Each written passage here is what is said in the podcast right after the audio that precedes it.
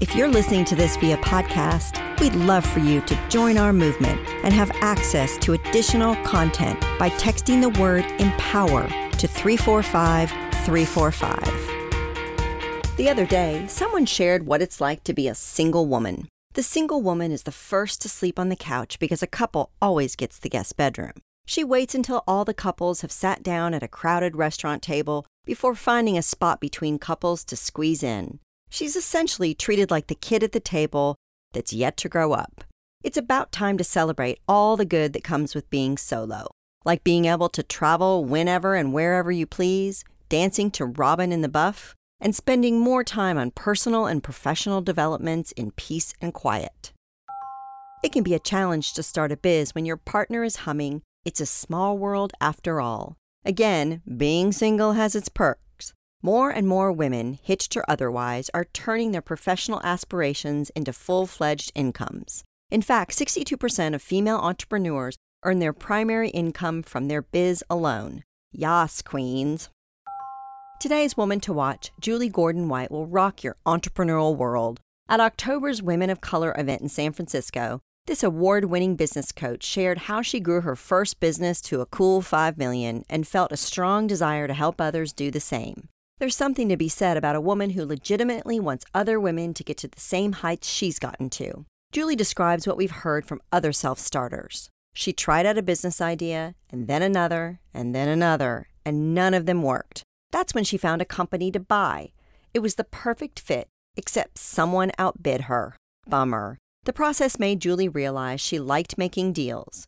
So she started an acquisitions firm, and from there, her career took off. It dawned on Julie that her business only started to see its success after connecting with a group of businesswomen.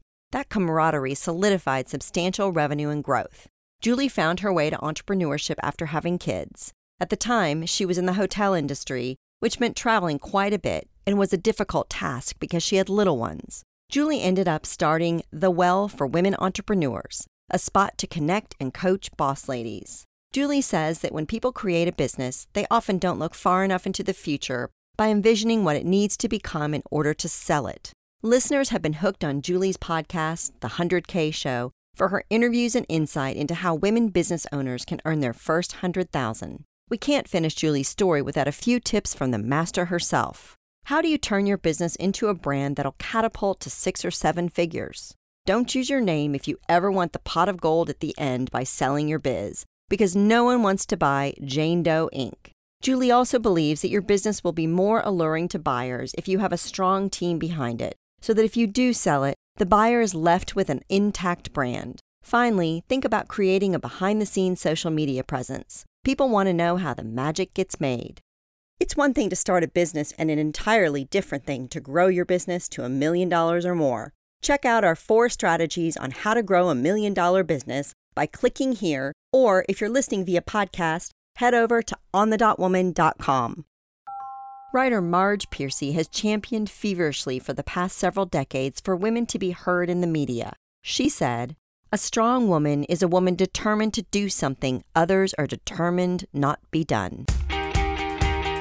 Looking for more inspiration, advice, and direction? Check out our new interview podcast, On the Spot, available now on any of your favorite streaming services, including iTunes, Spotify, Google Play, or Amazon Alexa. You can also find it on our newly renovated website, onthedotwoman.com. I go in depth with some of our most intriguing on the dot women to watch. We are focused on your success so let us know what you think by chatting with us at On the Dot Woman on Twitter, Instagram, and Facebook. We'd love to hear your voice.